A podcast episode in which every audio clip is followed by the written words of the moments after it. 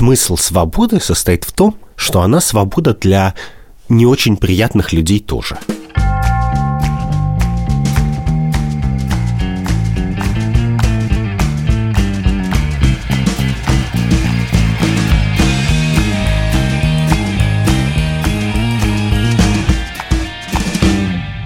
Привет, я Катя Крангаус. А я Андрей Бабицкий, Вы слушаете и смотрите подкаст «Так вышло». в котором мы обсуждаем этические дилеммы, пертурбации и проблемы последних времен. Как заново решить, что такое хорошо, что такое плохо, и как вообще думать о каких-то новых явлениях и событиях, с которыми мы все время сталкиваемся. в терминах добра и зла. Мы сегодня говорим про всю гадость, которая случилась после Нового года, и про то, как люди все время хотят добра и стремятся к добру, а получается кое-как у них. Кое-как это ты смягчил. Кое-как это я сильно смягчил. В прошлом году, когда еще не было эпидемии, в январе были какие-то мелкие неприятности, какие-то пожары в Австралии, налет саранчи, вот такие мелкие Ну, это казни предвестники апокалипсиса. Предвестники апокалипсиса, да. И все такие, ну, как год начинается, потом фигак эпидемия. А в этом году все такие, боже мой, ну, наконец-то год закончился, прошло три дня, и что случилось? Август. Август Знаменитый буквально. Да. катастрофический Август август. 21 года у нас сейчас буквально. Захват Капитолия, революция. Ну ты не спойлери. да. Мы сегодня поговорим, просто у нас сегодня огонь тема за огонь тема за огонь тема. Да, Ну что, начнем с порнхаба. давай. И я не буду тебя спрашивать, э, получил ли ты премиум аккаунт, потому что все получили премиум аккаунт, когда началась пандемия. Но Ненадолго. недолго радовался Порнхаб, у которого 3 миллиарда просмотров в месяц, которое очень дестигматизировало и дестигматизировалось э, в смысле порноиндустрии, но попало в скандал. Журналисты заметили, что на Порнхабе есть довольно много видео с людьми, которые не соглашались сниматься для Порнхаба. И либо были введены в заблуждение, либо как-то принуждены.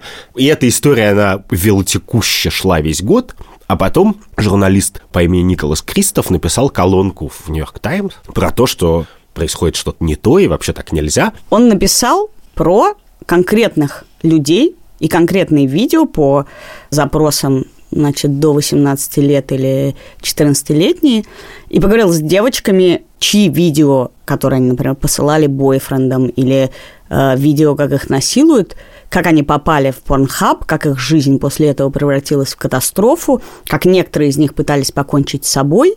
И Порнхаб ничего не сделал, чтобы с этим побороться. И после этого первое, что случилось, платежные системы практически сразу отключили Порнхаб от своих услуг. Таким образом, как бы сделав работу очень многих людей, которые сотрудничают с Порнхабом, невозможной. Порнхаб вроде как изменил политику, но по меньшей мере запретил публикации на сайте для Да, неавторизованных пользователей. Такая проблема, что ежемесячно на Pornhub загружают 6,8 миллионов видео. И там один с чем-то миллион числов. И остановить это невозможно. И выяснилось, например, что если Facebook за один и тот же период удалил 12 миллионов изображений, то Pornhub за последние три года удалил 118. Ну, то есть мы не очень верим, что он в Порнхабе борется реально с, с этой проблемой. Да. И там модераторов 80 человек, а в Фейсбуке 15 тысяч. Но вот скажи, Порнхаб это же добро, а не зло. Ну, я бы вообще не рассматривала в категориях добра и зла. Ну, это Социальное добро. Это социальная порносеть. Ну, как бы, Ну, почему надо... Ну вот как считаю, существовала секс-индустрия последние 10 тысяч лет? Ну, вероятно, Порнхаб это самый цивилизованный способ ее Ну, существования. скажем, к- компания как процесс, это любопытно. Нет, дело не в любопытстве, а дело в том, что проблема секс-индустрии вполне очевидная. Состоит в том, что там очень много людей, которые работают там не по своей воле, во-первых. И, во-вторых, там в целом, как бы исторически, базово плохо соблюдаются правила взаимного уважения, гигиены, там, взаимной безопасности и так далее. Понятно, что все эти проблемы в целом Pornhub скорее решает, чем не решает. Давай так, Pornhub пытался сделать очень хорошую компанию, хорошую технологическую мощную компанию, более того, является ею. И дестигматизировать мастурбацию заодно. Если нас слушают молодые люди, знаете, от нее не слепнут. Если вам нужна дестигматизация. Да, еще, если она еще нужна в Это как 2022 если вам нужно разрешение мамы и папы, я тебе так скажу. Да, это правда. Если ты хочешь мастурбировать, будь смел. И в целом это как бы социальное добро. Нет, я отказываюсь говорить про социальное добро. Компания строится по законам современной корпорации. Безусловно, у них есть идея социальной ответственности, и у нас, как у пользователей, есть идея, что эта компания должна жертвовать на благотворительность, должна быть diversity, количество роликов с темнокожими людьми азиатского происхождения, геями, должно как бы все сохраняться, diversity, мы будем Ты требовать знаешь, что этого. вот когда Я не проверяла, но я банить, думаю, то что тебя это так. забанят первый, точно. Эта вот фраза «количество порнороликов с геями и темнокожими людьми должно быть, значит, соответствующим», она выдает в тебе консерватора, которому очень неуютно в современном мире. То есть ты считаешь, что эта позиция уже консервативная? Этот способ шутить очень, да, выдает в тебя консерватора.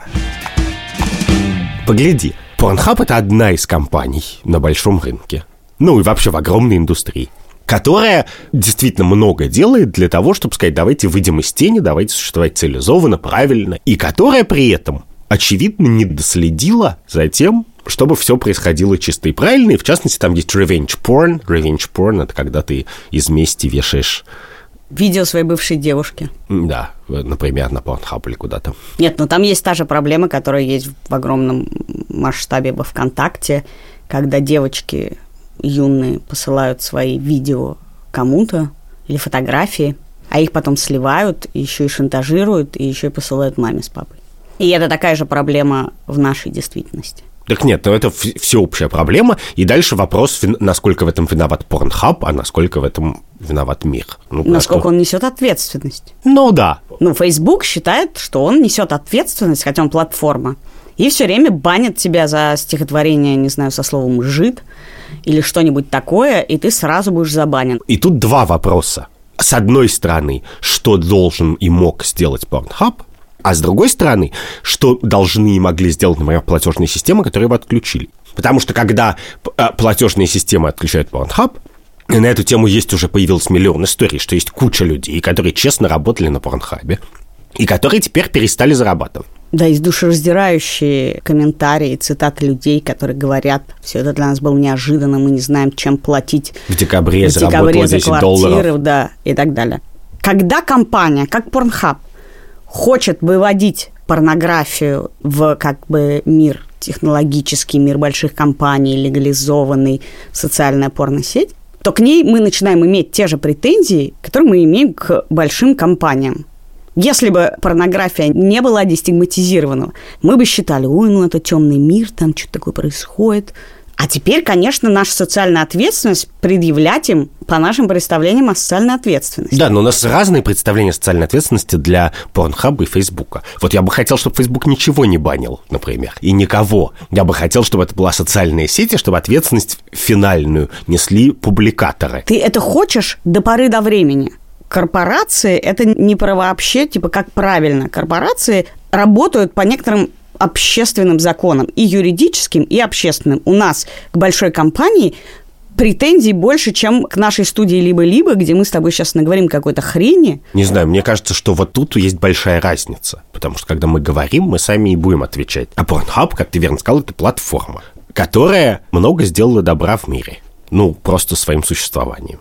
А- Почему добра-то, я не понимаю? Что ты не мог мастурбировать, а теперь тебе дали облегчение? В чем категория добра?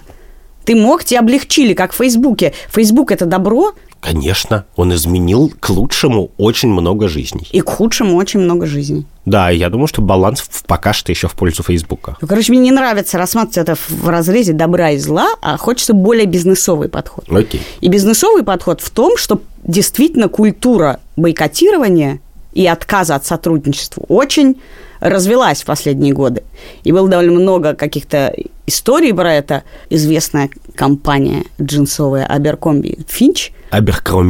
Аберкромби и Финч, они нам сделали какую-то рекламу про оверсайз женщин. И их стали бойкотировать, потому что, э, э, значит, они говорят, ну это же могло быть смешно. И это такая проблема, что вообще-то огромное количество историй случается, то, что ты могло думаешь, это могло быть смешно, Мне как кажется, мы с тобой. Вообще, это могло быть смешно, это хороший лозунг для чего угодно, включая наш подкаст. Да. А оказывается, что не смешно. И вот эта идея бойкотировать, которую мы, на самом деле, на моей памяти впервые столкнулись с Лукойлом, когда была дикая авария в машине, где было две женщины-врача, в нее врезалась машина чиновника Лукойла, а потом Лукойл еще и посмертно в суде, значит, признал их виновными. И тогда появилась вот эта вообще формулировка «давайте бойкотировать Лукойл» что было очевидно бессмысленно, потому что мы, значит, такие гражданские и совестливые люди, это песчинка в море Лукойла. А когда MasterCard и Visa начинают говорить, мы с вами не сотрудничаем, то это прям ну, как бы властный бойкот. Конечно, это очень большая разница. И это то, что меня и пугает в этой истории.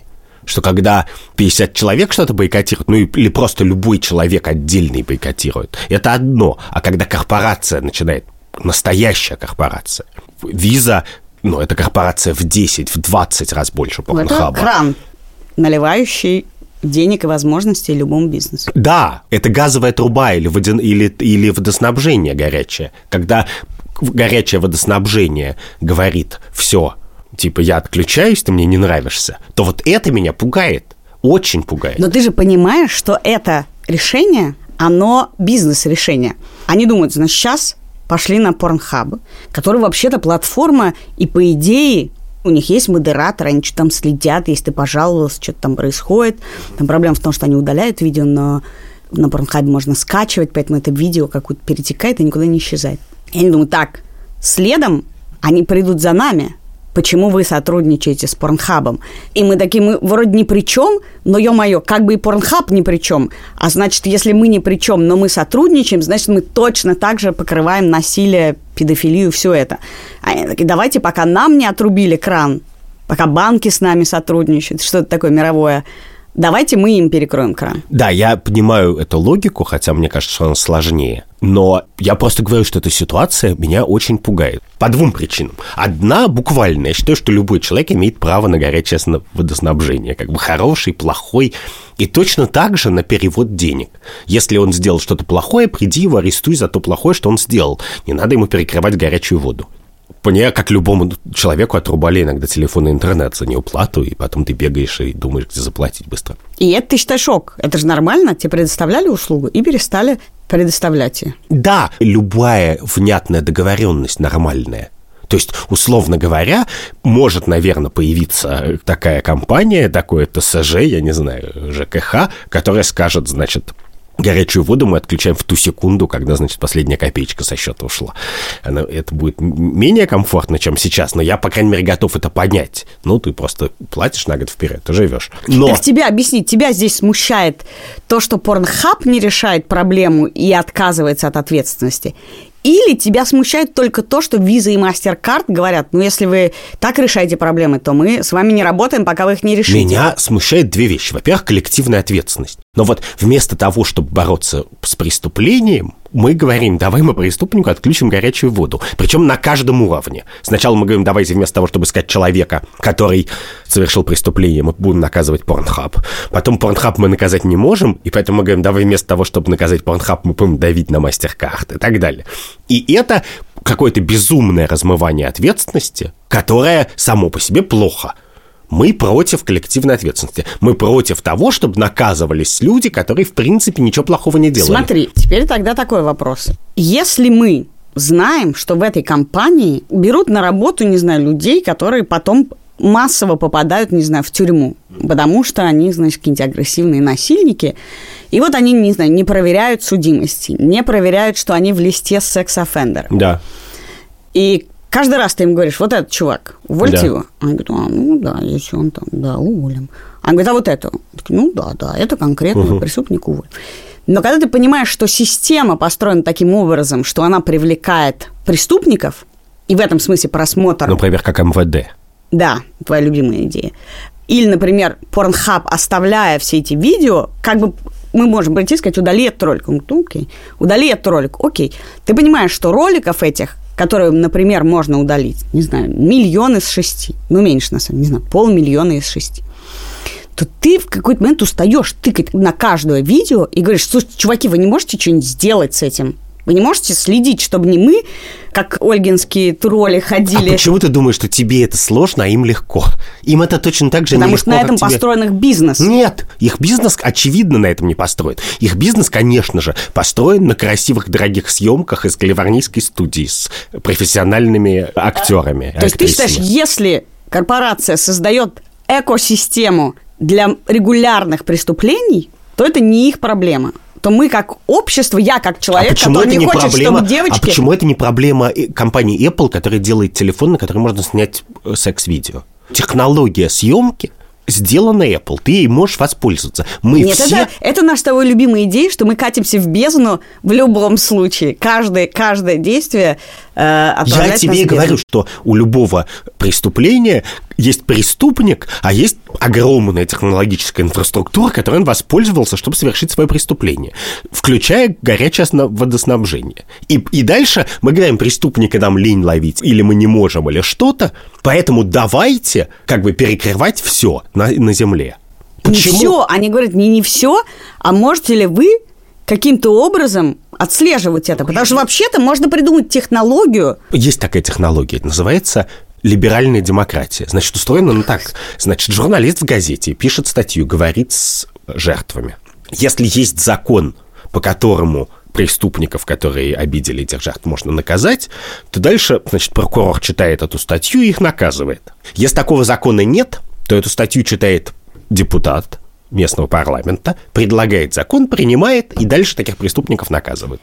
Окей, Бац! прекрасная И это идея. отличная система, которая хороша тем, что мы можем на нее влиять. Теоретически. Ну, в смысле, в Америке могут люди на нее влиять. Они могут пойти там, повыбирать, помитинговать, что-то. Да. Отличная идея. Теперь приведу тебе пример под эту идею. Ты знаешь, что в этом районе человек, не знаю, насилует, простил, что тут нормальное сравнение, насилует 14-летних девочек. Да. Ты говоришь, преступник. Насилует и убивает. Да. Вот у- там, у соседа убил. Ну, говорит, да, плохо, сажаем. Есть такой закон, Да. пусть сидит. Второе, оказывается, происходит то же самое. В том же районе. Ну, Что, мы в атомную бомбу убил. скинем на этот район? Нет, просто мы выясняем, что там, не знаю, социальный центр для гомеопатического лечения сексуальных маньяков. И я говорю, ну, чуваки, вы что, обалдели? А говорит, ну, а что, если он преступник, посади его. Ты говоришь, да я посадил только этого посадил, этого посадил.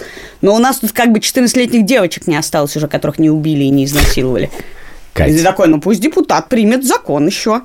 Ну, я не знаю, или посади милиционера там на входе. Ты, ты, ты единственное твое решение на все проблемы. Посади милиционера. Ты говоришь, не закрой центр, ты говоришь, перекрой водоснабжение, отключи электричество везде, скинь атомную бомбу. Не надо. Проблема в том, что я-то вижу оттенки, когда существует очень замороченное, не знаю, какое-нибудь новоэтическое нововведение, которое совсем не, не про законы, которое требует какой-то тонкой душевной настройки, чтобы его, его понять. И во многом я считаю, что, например, позитивная дискриминация в университетах – это довольно сложная идея, которую так просто не поймешь, и за нее начинают фигарить и бойкотировать. Но когда речь идет о большом проценте насилия над детьми сексуального и раскрытия их сексуальной какой-то жизни, и это выкладывается в интернет, и очень много судеб это ломает и жизней, то я вижу разницу между этими бойкотами и этими ответами. Но потому в что- таком случае это всего лишь значит, что американская милиция или мировая милиция, не знаю, должна заниматься не чуваками, которые курят траву в подворотне, а борьбой с детской порнографией. Я не понимаю, Почему это- ты считаешь, что у них должен быть один отдел? Я считаю очевидной проблемой, потому что ты описала сейчас со слезинкой в своем глазу историю, значит, миллионов поломанных судеб. И, и значит, оказывается, у нас тут есть миллионы поломанных Ты судеб. только, чтобы тебе горячую воду не отключили. Да, я и говорю, что мы должны, если мы что-то считаем преступлением, назначить какую-то силу, которая будет бороться с этим преступлением адресно, а не отключать горячую воду. Просто потому, что единственное, что мы умеем, это отключать горячую воду. Мы с тобой не следователи, мы с тобой не Шерлоки Холмсы. Наша работа не в этом. Давай интернет отключим, тогда не будет тоже ревенш-порно. Отключим. Ну вот, вот отключим, да. Будет только граммар нации, никакого ревенш Да. Это история, что если у тебя есть проблема и слеза в глазу, значит, назначь силу, которая будет бороться с этой проблемой, а не переназначь горячее водоснабжение в прокурора. Ровно из-за того, что мало кто верит в судебную систему, так же, как и ты, появились эти социально-гражданские ответы в виде бойкотов, которые, собственно, теперь используют и корпорации. Следующая тема про то, как люди хотят сделать лучше, а получается, что мы хотим спасти наш мир и человечество, а начинаем совершать какие-то жуткие вещи. У нас пандемия. Ты знаешь, что мы никуда с тобой не можем полететь, кроме Стамбула, Занзибара, Танзании. Танзания, Куба и Мальдивы. И сейчас, когда, например, в России появилась массовая вакцинация, а в некоторых странах совсем не массовая, а точечная вакцинация, стали говорить о том, что я называю зеленые паспорта, потому что так они называются в Израиле, а еще они называются иммунные паспорта, которые в теории смогут давать тебе больше возможностей, чем у людей невакцинированных и не переболевших. Ты же привит, угу. у тебя антитела. Да. Я только начала этот путь, у меня одна прививка, и скоро будет вторая. И вот, когда это все случится, у меня тоже будут антитела, мы с тобой сможем когда-нибудь полететь в Париж. А твой брат и мой брат не смогут. И, соответственно, возник вопрос, ок ли это для остановки эпидемии и при этом какой-то свободы новой, которую мы потеряли уже год как. Это хорошо. Мне кажется, это плохо для всего в некотором смысле эта история даже не про то, как хотят сделать хорошо, получается плохо, а про то, как уже не хотят, хотят не плохо. хотят сделать хорошо. Да, потому что я очень много читаю всяких историй, связанных с вакцинированием, в частности, возмущенных. И одна из них это вот иммунные паспорта. И, строго говоря, иммунные паспорта в качестве чистой идеи должны даваться не только тем, кто привился, но и тем, кто переболел. Ну, то есть всем, у кого есть антитела. Да. И эта идея плоха двумя вещами, с моей точки зрения. С одной стороны, это как бы перестает быть общим делом. В смысле? Что перестает быть общим делом? Вот в России, например, загранпаспорта есть, например, у 10% населения, 15, не знаю. В Америке примерно такой же процент людей, у которых есть паспорта это не очень большой процент населения. Поэтому что значит куда-нибудь ездить? Это значит, мы говорим, чуваки, вот люди, если получил загранпаспорт, как бы, то ты, к твоему загранпаспорту тебе надо еще и привиться. И что? То есть ты же не устраиваешь бучу от того, что, чувак, тебе нужно сделать фотографию и заплатить госпошлину за паспорт. Ты не говоришь, ой, у вас там в Африке требуют прививку от желтой лихорадки, а я не буду делать.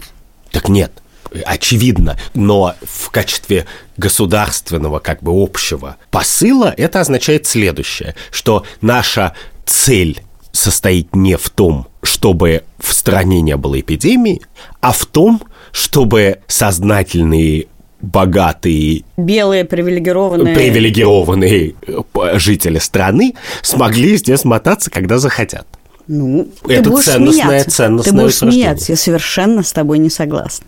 А ты считаешь, что? Я считаю, что это какое-то ужасное лицемерие. Когда мы заводим визы, когда мы вообще заводим загранпаспорта, когда у нас есть финансовый отсев путешественникам, ты не говоришь, давайте всех посадим дома, пусть как бы не будет никакой разницы, либо пускайте нас всех самолет бесплатно и без визы, потому что о чем вы думаете? В этом смысле этот зеленый паспорт или иммунный паспорт это как виза. Ты идешь же в визовый центр, ты подаешь какие-то документы туда, справку с работы, например, которая гарантирует, что ты не останешься там под забором и не будешь жить, значит, у них, и они должны будут думать, что с тобой делать. В чем проблема, что к этому добавляется факт наличия у тебя антител. И, безусловно, это про остановку пандемии. Это не, не за тем, чтобы на тебе заработать. Это не дипломатические какие-то вопросы. Да простой вопрос. Добавь это к визе. И более того, я, как человек, у которого будут антитела, хочу иметь какую-то новую свободу. Я не считаю, что человек, который не переболел, или антипрививочник. Но ты понимаешь, что это что мощный очень... стимул создавать вечеринки, всем заражаться. Так это как ветряночная вечеринка, я, знаешь, как Конечно, бегала, бегала но, искала кого Но обнять. ты понимаешь, что мы не хотим э, таких вечеринок. Потому что смысл ветряночной вечеринки, это такая детская вечеринка, на которую приходят дети, чтобы заразиться ветрянкой, состоит в том, что ветрянка у детей проходит практически безболезненно, а у взрослых очень болезненно. И поэтому надо заразить детей, пока они маленькие. И это проще, чем прививаться, потому что для них это, ну, высыпется, идет и все, и пройдет навсегда. А с коронавирусом другая история. Мы не хотим этих вечеринок, мы не хотим, чтобы все 150 миллионов людей в России переболели коронавирусом, потому что из этих 150 миллионов миллион тогда умрет. Хорошо, ты что хочешь, чтобы никто не мог никуда ездить, как сейчас? Теперь мы переходим к главному. Я хочу, чтобы вакцинирование и борьба с коронавирусом, которая на год остановила, блин, весь мир, стало нормальным процессом, чтобы люди, которые этим занимаются, делали это всерьез. Единственная страна, которая делает это всерьез, кстати, это Израиль сейчас. Я, например, прочитал в «Нью-Йорк Таймс» большую статью про неравенство, которое состоит в том, что Америка, Канада и Британия закупили себе вакцин в два раза больше, чем их население, а вот бедные страны не могут себе позволить вакцин. Бедные страны очень много чего и много Подожди. каких вакцин не могут Нет, себе позволить. Нет, в том-то и дело, что могут. Что, чтобы Мексику всю привить вакцин, надо несколько миллиардов долларов. И когда мексиканец или журналист американский жалуется, что в Мексике нет денег на вакцины, то это смешно.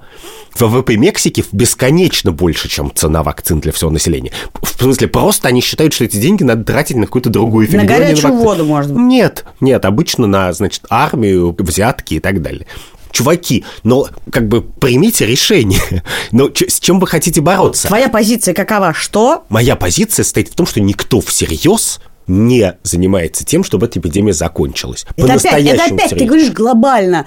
Мы как бы не надо ничего думать, пусть все цветет, как цветет. Нет, есть миллион конкретных шагов, которые бы ускорили весь этот процесс. Кто миллион... их должен предпринять? А? Я тебе говорю, каждая страна думает, хорошо, э, у нас страдает экономика, у нас да. нет туристов, э, там, не знаю, наш Рим живет на туристах, да. наш Париж живет да. на туристах, и нам надо чего-то делать, чтобы снизить пике, в котором мы летим экономически, и при этом повысить количество людей, которые выживут. Они говорят, хорошо, есть вариант, мы можем брать на работу людей с э, антителами, мы можем пускать людей с антителами, их становится больше. Постепенно мы вернемся туда, где мы были, хотя я вот не верю. Но вот давайте постепенно, как вакцинирование. Давайте сейчас детей не вакцинировать, где-то решают, давайте пожилых сначала, где-то вот у нас начались каких-то деятелей культуры, врачей, что-то такое. Это ок, мы постепенно про болезнь, про которую никто ни хрена не знает, но она уже обрушила рынок труда и экономики – мы вдруг начинаем говорить, нет, так нельзя делать. И Трюдо, знаешь, что случилось в Канаде? Там ряд чиновников уволились, их вынудили уволиться, из-за того, что они на новогодние каникулы уехали куда-то. Кто-то в своей семье, кто-то еще куда-то. Тогда как э, всем жителям Канады было сказано, что, пожалуйста, не путешествуйте. И типа то, что они уехали, это использование их служебного привилегированного положения, и что они себе это позволили, и как им не стыдно. И даже одна ну, чиновница, да, я не помню, как ее да. зовут, э, которая переболела коронавирусом, которая потом была волонтером в больницах и что-то, и вот она тоже поехала куда-то с антителами и говорит, ну ты как бы это существо. И Трюдо еще такой говорит, я, свою очередь, на вакцину уступил. Ну, так хорошо, ты уступил и будешь прививаться последним, но это какая-то странная идея. Но эта идея не про борьбу с коронавирусом, это идея про то, что, про что, из себя, нет, что из себя представляет чиновник. Чиновник же это нанятая, нанятый сотрудник. Вот э, в Канаде считается, что это такой нанятый сотрудник, который должен вести себя скромно, в отличие от России. Мне кажется, что это небольшая проблема. Да, а проблема скорее в том, что всерьез вот у тебя есть страна, город, мир, не знаю, на любом уровне. Тебе надо пережить эту эпидемию. Единственный способ ее пережить состоит в том, что сейчас, вот по состоянию на сейчас, когда есть вакцины, в том, чтобы максимальное процент населения, большой процент, больше 50... Коллективный иммунитет. Да, был вакцинирован. Чтобы все вакцинировались разумно, по очереди. То есть ты хочешь по очереди, ты готов к тому, что сегодня очередь у меня, а завтра у тебя? А в чем тогда разница между тем, что сегодня меня пустят в Рим, а тебя через две недели, или через месяц, или через полгода? Потому что наша сейчас задача состоит в том, чтобы кончилась пандемия, а не в том, чтобы полететь в Рим. Слушай, а с каких пор мы можем решать одну задачу Нет, это тайм? Это сложный вопрос, потому что я готов признать. Я решила свою оба, задачу, ты решил свою оба задачу. Оба пути оба пути. И более того, я прочитал огромный и очень клевый текст про то, что есть встроенная несправедливость иджистская в пандемическом мире, которая состоит в том, что все решения в этом мире принимают люди, ну, условно говоря, среднего возраста, от 30 до 50 а старики и молодежь гораздо меньше участвуют в принятии решений. Но старики и молодежь, в отличие от людей среднего возраста, они гораздо больше ценят качество жизни и меньше количество. Ну, как бы, чувак, который бухает с друзьями в подворотне, он, очевидно, ему не очень важно, сколько он проживет, как мы знаем. Ему важно, что он весело бухает с друзьями. Или пожилой человек, который сидит там, например, живет в доме престарелых или просто в своей квартире, и раз в неделю видит своих внуков, он может быть готов пожертвовать годом жизни, но он хочет, блин, видеть внуков. Он не хочет этот год провести в одиночестве. И в целом это тоже как бы способ. Мы можем сказать, чуваки, как бы, давайте мы придумаем мир, в котором люди могут говорить, нет, вы знаете, я готов рискнуть. И просто отменим ограничения. И скажем, окей, это как грипп. Так можно. Можно и, как мне кажется, и гораздо разумнее, было бы всех гораздо быстрее вакцинировать, ускорить все клинические испытания. Говоришь, в идеале было бы сделать так. Мы живем в той действительности, в которой мы живем. И когда разные страны, Венгрия начинает обсуждать этот паспорт, иммунный паспорт, Израиль это обсуждает, ВОЗ это обсуждает, который, кстати, наш спутник не признает вакцину нашу. Да он не признает, ну какая разница? И я говорю, да. хорошо, вот я уже зубы почистила, можно я пойду завтракать? А мне говорят, нет, жди, пока так 6 миллиардов людей почистят зубы. Я говорю, почему? Ну, я рано встала, я причесалась, я приняла душ. Можно? Нет, жди. Почему? В чем? Они говорят, это дискриминация. А с каких пор мы, например, проблемы дискриминации должны решить в одну секунду? Раньше мы что-то боролись, аргументировали постепенно, по капельке решали разные проблемы, а теперь, оказывается, мы все должны сидеть и ждать пока люди, которые не хотят делать прививки. А ты знаешь, что в Испании уже завели реестр отказников? О, это вообще... И что мы потом начнем как вообще... бы в белых колпаках ходить с, значит, шприцами на хоругвях и тыкать их? Зачем мне это? Пусть живет, пусть отказывается от прививки. Я хочу в Рим. Я не хочу в Рим. Но это тоже способ. Я говорю, что на самом деле проблема общая, как мне кажется, пандемии состоит в том, что очень сложно принимать даже не рациональные, а какие-то последовательные решения. Короче, завершая тему вакцин. Если не бы... вакцин, а паспортов. И паспортов, и всего. Если бы я был королем мира, я бы с одной стороны в 10 раз больше денег, чем сейчас потратил на вакцинирование, не миллиарды, а десятки миллиардов долларов. Мне кажется очевидным, что это просто затраты, которые окупятся с лихвой.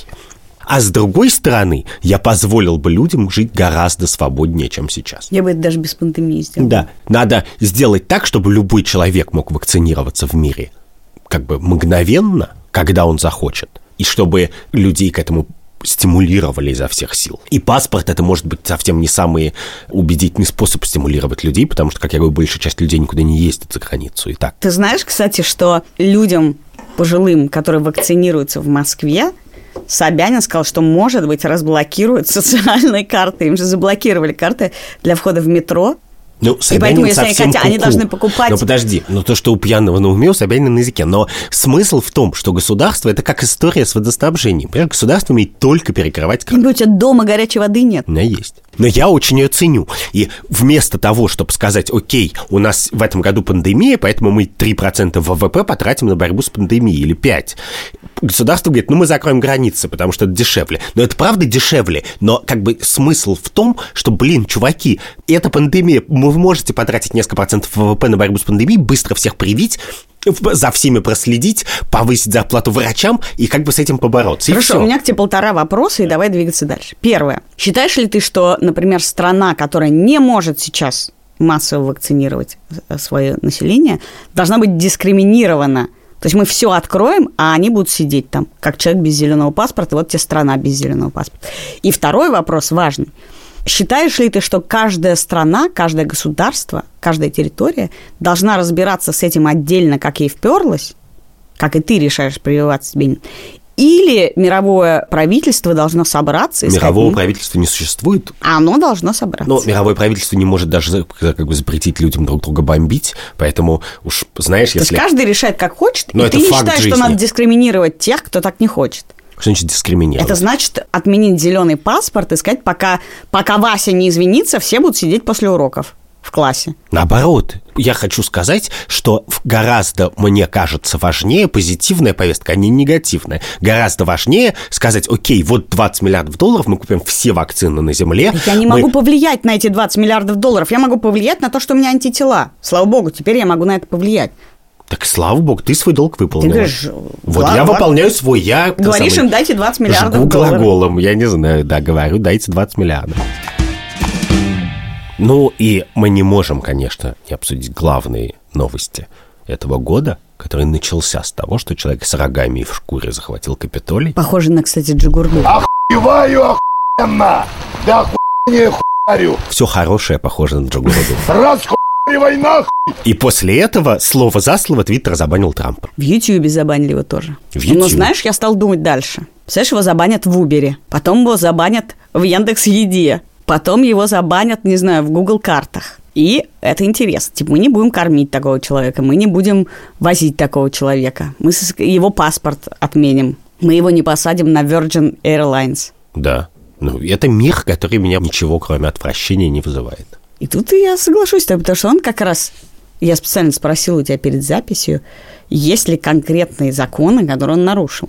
То есть можем ли мы ему предъявить судебно? Нет, ну что значит мы? Мы не прокуроры, слава богу. Похоже, это на 282 статью. Да нет, в том-то и дело, Твиттер его забанил и процитировал твиты, за которые он забанил Трампа, намекая, что Трамп занимался тем, что называется inciting violence, то есть призывы к насилию. Так это ровно 282 Да, статья. так вот, но твит Трампа звучит так. Для тех, кто спрашивал, меня не будет на инаугурации Байдена. И Твиттер интерпретирует этот твит так, что если, значит, Трампа не будет, значит, можно бомбить инаугурацию. Что бред полный. Ну, как бы, ни в каком мире это не значит такого. И в этом смысле Америка, которая исторически, ну, последние там 50 лет была на самом, ну, не 50 даже, а последние 20 30 лет была, в принципе, на самом деле бастионом свободы слова в мире, просто все растеряла. Но Твиттер себя ведет совершенно позорным, стыдным образом, потому что, очевидно, Трамп ничего не нарушил, ну, просто Твиттер сам себя накажет, на самом деле. Просто он уйдет, он станет Почему? Виза и. MasterCard будут работать с ним. Да, ну а кому? Ну, ты когда-нибудь платила Твиттеру за что? Да твоя логика – это пожалеете. Вы сами пожалеете. Вот увидите, с вами такая же беда случится. Нет, Но, но во-первых, с меня ними, очень скорее пугает- всего, случится, потому Нет. что это очень непредсказуемо. Да, но на самом деле мне впервые стало страшно, потому что кроме того, что забанили Трампа, все забанили такую социальную сеть, которая называется Parler. Parler. Но это как бы такой английский способ произнести французское слово «парле», которое значит «говорить», «болтать». Есть такая социальная сеть, абсолютно, видимо, свободная, бесцензурная, и это ее лозунг. И в ней, в частности, общались между собой сторонники Трампа. Так вот, эту сеть отключили все. Не только Visa и MasterCard, но даже Amazon, на серверах Амазона, значит, она работала. И даже адвокаты этой сети, к которым пришел ее гендиректор, типа, подавать на всех в суд, сказали, мы с вами не работаем. И он сказал, что все, all the vendors, как бы все наши контрагенты, все наши поставщики просто отказались с нами работать. При том, что, блин, это просто социальная сеть. То есть не то, что они сидели и говорили, как бы мы устраиваем революцию. И вот этот мир по-настоящему страшно. Меня тут Да, смущает да. то, что ты почему-то вдруг сегодня оказался анархистом, Так я всегда... а анархист. я прогрессивным консерватором. Ты прогрессивный И я консерватор сегодня есть. Да. говорю о собственных интересах, понимаешь, о своих. Какие у тебя Я интересы, хочу, чтобы что- Тра- я тебе Трампа объясняю. забанили в Твиттере? Нет, я тебе объясняю. Я не хочу, чтобы, не знаю, видео дочери моей соседки попало в порнхаб. Я хочу, чтобы эта проблема вот как-то решилась. У меня есть... Вот мы видим такой вариант, а видим такой, а на самом деле, вот, не знаю, надо нанять 100 Да. миллионов э, модераторов, волонтеров, и это нормальное решение. Я не хочу сидеть запертой у себя дома, тогда Да. как я лично не представляю опасности для мира и для, не знаю, метро и еще что-то. И в этой ситуации, когда ты мне говоришь, это какое-то абстрактное зло, понимаешь? Ты мне говоришь, я как бы это все абстрактное зло, хочу, чтобы не было никаких рамок. У Шварца в «Драконе» был такой эп- эпизод, когда, значит, несчастная невеста, значит, которую насильно выдает замуж, она говорит, все против меня, и чайничек, значит, отказывается наливать тебе чай, и занавеска вцепляется тебе в волосы. Я не помню, там, как бы, но история в том, что не только все люди, как бы, против тебя, но и все предметы против тебя. И вот у меня сейчас ощущение, Да, но от ты... новостей, которые читаю, что предметы становятся против кого-то. И вот это меня пугает. Ты включаешь, значит, кран, а оттуда течет, значит, гневный твит вместо воды. И ты говоришь, я жопу помыть хотел, а он говорит, Андрюха, ты анархист, а я прогрессивный консерватор, как бы, краны. Кто, чай, кран? То есть Да. я кран, и я не даю тебе горячей воды. Ну, ты не кран. И у тебя Но сегодня, мой кран и у тебя тебя послушает- сегодня водяная фиксация. У меня сегодня водяная фиксация, да. Если мой кран или мой Wi-Fi или мой что-то тебя услышит, как бы, то он тоже, он скажет, ты знаешь, я сегодня не в настроении. Или ты... А у ты- тебя не бывает так, что ты думаешь, я сегодня не в настроении мыться. Тебя кран не волнует в эти моменты горячей воды. Ну, подожди, я тебе вот что скажу. Ты только что на протяжении, не знаю сколько, больше получаса объяснял мне, что давай анархию, давай каждый будет делать, что хочет, никакой коллективной ответственности. А теперь ты говоришь, а вот парлел, Пар- па- Парлех, видимо. Парлер? па- Парлер, парлер. так вот, э, парлер, Да, да. Они говорят, а что вы оф- офигели, почему вы с нами не работаете? Они говорят, ну, так нам перлось, и не работаем. И тут ты говоришь, что за... Ты говоришь, я не хочу жить в таком мире. Ну, не хочешь, не живи. Ты все время обобщаешь, они не хотят. Вот кто-то в компании сказал, я не хочу. Они так прог- кто, кто за то, чтобы не хотеть? Ну, они же как-то проголосовали. Это же не то, что, Да, знаю, вся так ты не компания. понимаешь суть моей претензии. Суть моей претензии не в том, что как бы чайник может быть моим или не моим. Но в тот момент, когда чайник решает, что он политический философ, мне становится страшно. Ты чайник, блин. Твоя работа кипятить воду и наливать мне в стакан. Твоя работа не состоит в том... Горячую? Да, горячую. Чтобы выносить суждение о том, прав я или нет, понимаешь? И к чему ведет моя работа? Ты адвокат, ты печешь торты. И, и вечная эта история про то, что, значит, у людей, конечно, есть право отказывать кому-то в услугах, наверное. Но, значит, отказывать в услугах задним числом, разрывать контракты и делать это как бы массово, это какой-то неприятный, мерзкий и просто этот мир, в котором я не хочу жить. Андрюш, ты знаешь, что я тебе Да. скажу? Мы с тобой те самые чайники, которые почему-то решили выступать с моральной философией и э, тут высказываем свое мнение. Наша работа тоже не заключается в том, чтобы, значит, выдрючиваться. Бывает моральная философия для чайников и А от бывает- чайников. бывает от чайников. да. Я хочу тебе сказать такую вещь, что я люблю свободу. И горячую воду. И уважаю, да, горячую воду и свободу. Это два великих достижения человечества. И смысл свободы состоит в том, что она свобода для не очень приятных людей тоже. Глубокая мысль, Андрюш. Да, довольно простая, блин. И поэтому, когда ты смотришь на Трампа, который мерзейший тип на Земле, как бы, ну, в конкурсе мерзейших типов на Земле он явно займет высокое место. И это не отменяет того факта, что что-то он может, в частности, писать в Твиттере. Он выживший из ума старик немножечко. Ну, или там его изображает. Но он хакнул Твиттер. Ну, come on, ну признайте это. Скажите, как бы поаплодируйте. В завершении твоей глубокомысленной сентенции про свобода, если есть, должна быть свобода для всех, да? А я тебе скажу, свобода твоя заканчивается там, где начинается моя свобода. И я... И поэтому я хочу зеленый паспорт. Это был подкаст «Так вышло». Я Катя Крангаус. Я Андрей Бабицкий. Этот подкаст мы делаем в студии «Либо-либо», и у нас есть телеграм-канал, где мы обсуждаем, на какие темы мы будем разговаривать, какие кейсы мы берем по разговору, какие не берем, и какие позиции мы с тобой собираемся занимать на съемках в следующий раз, на съемках и записи в следующий раз, А этот выпуск мы делали с редактором Андреем Борзенко с продюсером Ликой Кремер и звукорежиссером Эльдаром Фантаховым. и researcher ом Катей Зорич. Пока! Пока!